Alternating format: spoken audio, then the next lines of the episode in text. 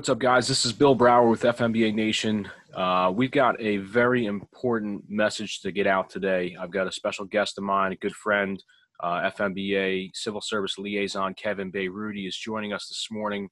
He's going to touch on uh, some of the things that we talked about at convention, which is regarding the CARES Act and specifically the Coronavirus Relief Fund. Um, this is some really important information to get out to the membership so that they can disperse this information to their business administrators and township uh, uh, administration uh, in an effort to try and recoup some funds to help us out uh, on the front line. So, Kev, thanks for joining me, man. I really appreciate you taking the time out today to talk about this uh, important subject. Uh, tell us about what is going on with this. What is the Coronavirus Relief Fund as it relates to the CARES Act and as it relates to um, how we can how we can utilize these funds for our members? Sure. So um, the CARES Act, when it was first enacted in March, uh, had a lot of different provisions in it. Most people only heard about the expanded unemployment benefits for the people that had been laid off and then the, the $1,200 stimulus checks. But there's a lot of other things in there. Uh, specifically for us, it created uh, what they call, and what you mentioned earlier, uh, the Coronavirus Relief Fund, which was a $150 billion appropriation, which was doled out from the federal government to uh, states, Puerto Rico, place, basically federal, federal, local, state, every, everybody, any kind of government agency could qualify under certain parameters for direct federal funding. Uh, and then that funding had some stipulations attached to what it be, could be used for. The main rule was that it had to be used for unanticipated expenses so it couldn't be used to cover budget shortfalls. It had to be something that was unanticipated between March 1st and December 30th, 2020. And it had to do with a lot of different things uh, PPE, testing sites, things of that nature. What's important for the FMBA, uh, firefighters, uh, hell, hell, everybody, EMTs, cops, yeah. public safety employees in general, is that one of the provisions for it for the coronavirus money was that it could be used to cover the entire payroll expense of any public employee um, whose job description or job duties is substantially dedicated to mitigating the COVID threat. Gotcha. So, um, just to reiterate this and kind of clarify, uh, maybe some people aren't aren't quite getting the message because I've actually had a lot of people uh, ask questions about this, and I'm sure you have too since your presentation at convention. Um, unanticipated, right? Expenses. Mm-hmm. Um, how do our salaries fall into that if we're already on the budget, right? As a as a salary employee, how does this kind of fall into an unanticipated expense?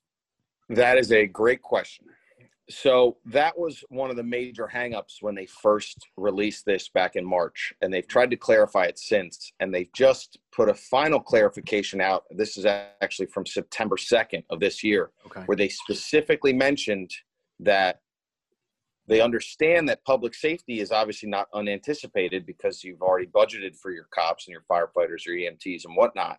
Right. But because of the fact that their job duties are now substantially dedicated to COVID. This was the first time the guidance specifically mentioned firefighters as being, uh, well, firefighters, cops, EMTs, but they used the word firefighters, which they hadn't done before September 2nd, basically saying that while the first guidance said it had to be unanticipated, we understand now that we can't tell you to use it for public safety if your public safety was already being budgeted. So that's a great question in the sense that they already knew that was an issue mm-hmm. and addressed it as such to basically hammer it home that yes, if you're a police officer, a firefighter, an EMT, a public employee in the you know in our line of work, that whole provision about budgeted previously or whatever doesn't matter anymore. Your they specifically say your payroll, your total payroll and expenses can be covered. Does this include, um, in addition to, I mean, when, when, we talk about payroll, right, we're not just talking about salaries. We're talking about benefits. Yep. Um, we're talking about overtime and co- uh, costs that are incurred. We're talking Everything. about any Yep. kind of hazard stipends, hazard pay that might be added to this? If anybody, uh, if towns or, or whatnot decided to issue hazard pay, that can be Mhm. paid for. Workers' Right. compensation benefits can be paid for. It can cover the entire cost of an employee. How about pension payments? Does it cover pension payments? Well, pension payments is technically a payroll expense. It- Yeah. It doesn't go into that kind of detail. It's Okay. like I said, a lot of some of this stuff is purposely vague. Yeah. Um, but again, that's considered a payroll expense. Now, the, the the the money doled out. This is coming from the federal government, right? So uh, the federal government sent the state of New Jersey specifically three point four billion dollars. I think was the number you said at uh, at convention. Um, Yes. And then that money uh, was basically divvied out, or should have been divvied out by the state to uh, qualifying um, or eligible governments, right? Whether it be county, local. Um, so certain counties I know on that report that you sent out had gotten substantial amount of money. Yes. Um, from there, when the money gets to the county, how do our municipalities, how do our townships um, request that money? Like, what's the process? Do they simply go to the county and ask for the money? Like, how, how does that all work? this is the uh, biggest problem we've been running into and why you know kind of what we talked about at the convention and what we've been talking about since then. Um, not a lot of people even knew this was a thing. Hmm uh, i've talked to mayors bas uh, you know the fmba itself when i gave the presentation. A few people maybe had heard but i'm going to say 98% of people had no idea this even existed because if we're being honest no one is talking about it. Mhm. so to directly answer that question, there is no real process. There hasn't been like a, a portal set up. Uh, the, the state hasn't even made anybody aware that the funds are available. It hasn't talked about it at all. Uh, for the counties that got direct payments, um, I assume the money went to their county executives. Mhm. And that was only for counties that had uh, the qualifying population, which was 500,000 uh, or more Right.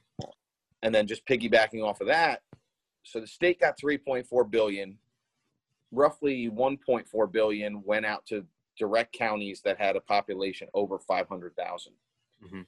the other 2 billion the state got directly under the provision that the federal government felt it would be easier for the state to give out the money to those counties that didn't qualify because the population was under 500,000 uh, there were 12 of those but one of the rules is is that 45% of the 2 billion dollars the state got directly so you know a little under a billion dollars or so was supposed to be doled out to these counties the 12 that didn't qualify um, atlantic county didn't qualify mercer county there's a few more obviously uh, based on their populations itself they're Right. supposed to get it that whole 950 million dollars billion dollars roughly at, like at 45% is supposed to go to these counties to date the state has only given out 37 million dollars for them to split Yeah, I saw the numbers. It was it was staggering. I think it was uh, what was it like three percent or four percent, just over that is what the state has spent in total of the three point four billion that they've received, or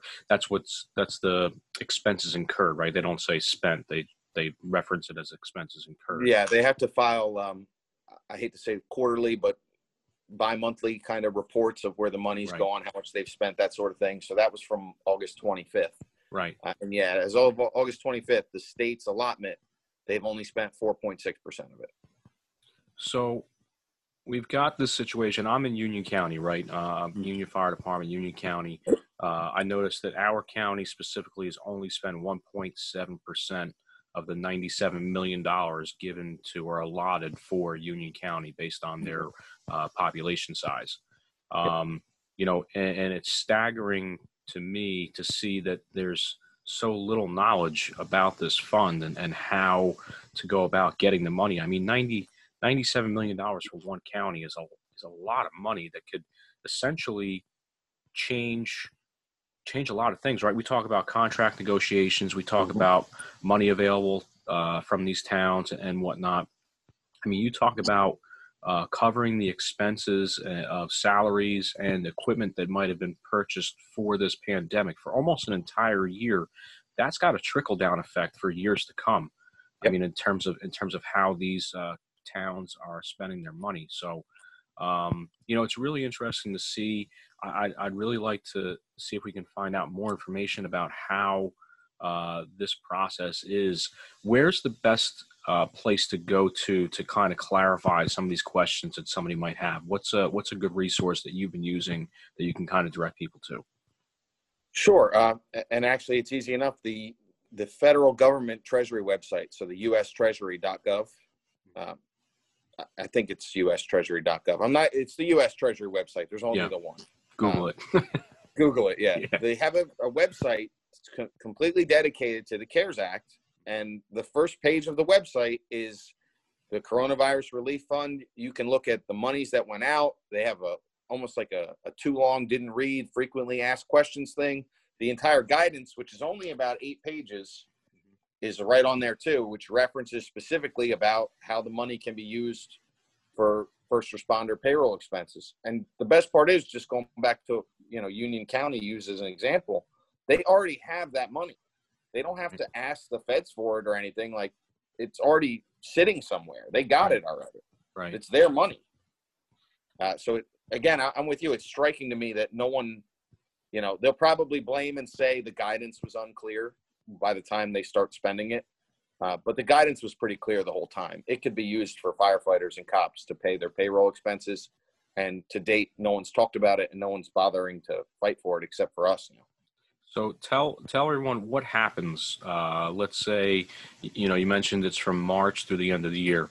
Uh, What happens when this money is not spent? Where does it go? It has to be returned. They have to give it right back to the federal government. If you So don't spend ca- it, you got to give it back. County's got to give it back to the state. State has to give it back to the feds, and that's it. Well, no, no. Well, you're not wrong, but in that case, every county that got a direct allotment, again, like Union County, Goes directly they're in charge of that money. Gotcha. So they have to give it back to the feds. Your Gotcha. county executives or, you know, town managers, whoever, uh, you know, your county executives, your freeholders are in Mm-hmm. charge of that money. They already got it. Right. Right. Gotcha. It's uh I mean listen, this is this is eh, you know, it's it's surprising. It's not surprising, right? I mean, this is there's a lot of politics involved with this. It's a lot of money and a lot of politics involved. Uh but this money could do a lot of good for a lot of departments. Um and especially, you know, the one thing that was was really interesting that you mentioned at convention was that uh there's really no accounting to this. There's no they don't have to account for the expenses. Talk about that a little bit, like how that all works in, in this uh, in this this fund. Yeah, I mean that that's another thing. The uh,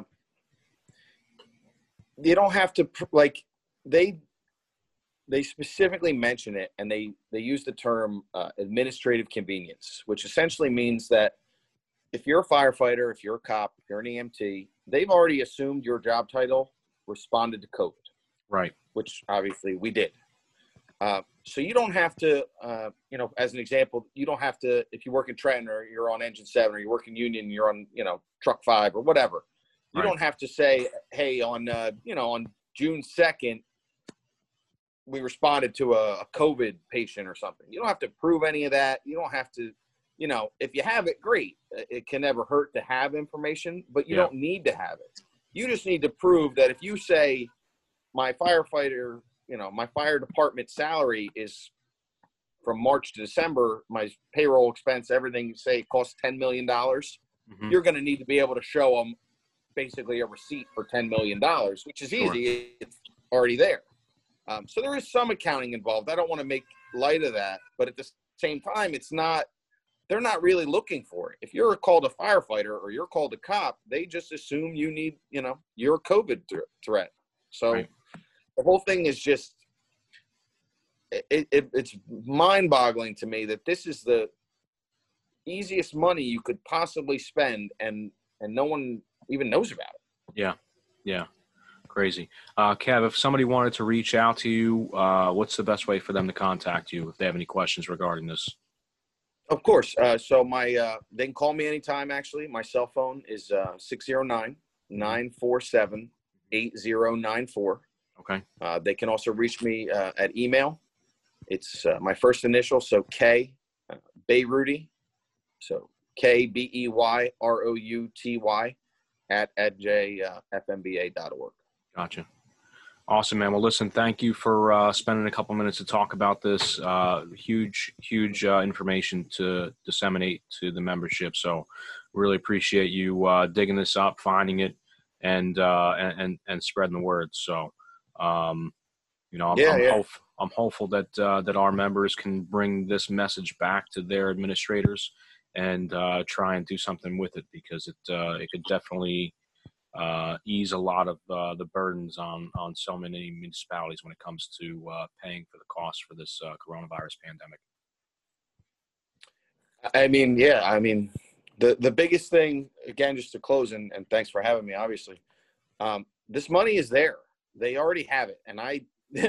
The NJ state budget is 251 pages, and I read the entire thing yesterday, and they don't mention coronavirus at all. So unless they repurpose this money or, or whatever, it's still just sitting there. And Right.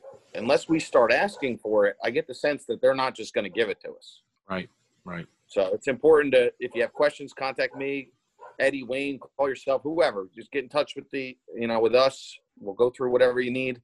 We need more towns to start asking because the time frame, you know, it, by December 31st, they have to give it back. Yeah. So we're running out of time. Yeah. Well, listen, we're going to put Alright. this information up on the FMBA website as well. That should be up there by the end of the day, so that uh, anyone that's looking for uh, the resources from the Treasury, we'll uh, we'll dig it up and we'll put the links on the website. But uh, Kev, thanks again for joining me, man. I really appreciate it, and uh, be safe out there. All right. You too, Bill. Thanks, buddy. All right. Take care. Hey guys, Bill Brower here with FMBA Nation. I wanted to take a minute to tell you about ServPro of Central Union County and Western Essex County. These guys are a trusted leader in the restoration industry. They provide 24 hour residential commercial services with highly trained restoration technicians. They're a locally owned and operated business, and they're dedicated to being faster to any size disaster with the training, equipment, and expertise to handle your restoration and cleaning needs. Some of the things that they cover are water damage restoration, fire damage restoration, mold remediation, storm damage restoration, cleaning services, and building services, to name a few.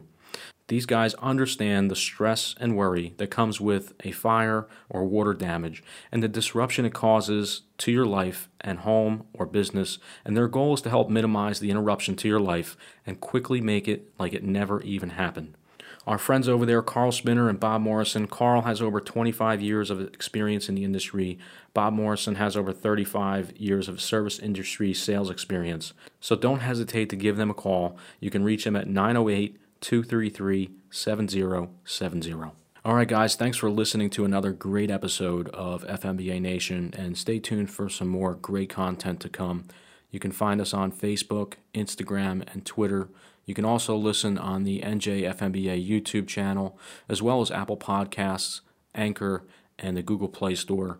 And if you're interested in becoming a sponsor of the FMBA Nation podcast, please email us at nation at njfmba.org.